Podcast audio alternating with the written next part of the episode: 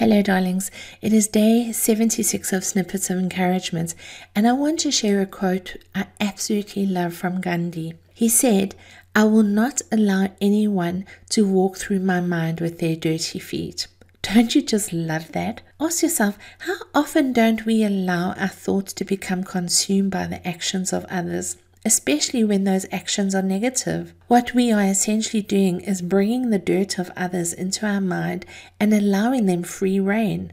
Our thoughts go hither and fro in our minds and wreak havoc. Many times, when consumed with negative thoughts about other people, our thoughts don't remain in one action or aspect of negativity. No, they expand and gather momentum.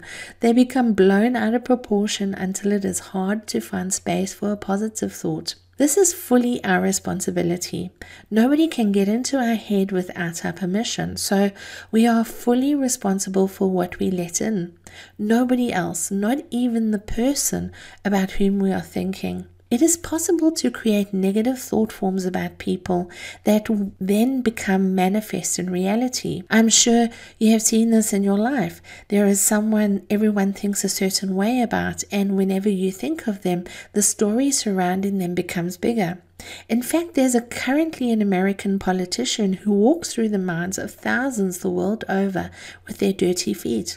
While people may have no personal experience of or with this person, the thought form is in the mind and it goes wherever it wishes, consuming space and spreading poison. We become what we think.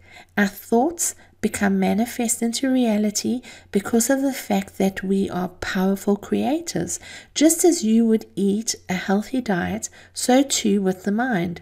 You cannot expect to experience happiness and joy when your mind is full of shit.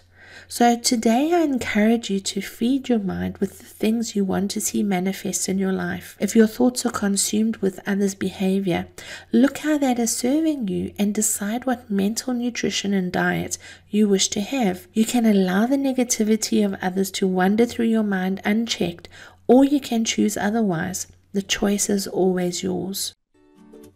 You've been listening to Snippets of Encouragement with Angie Barnard.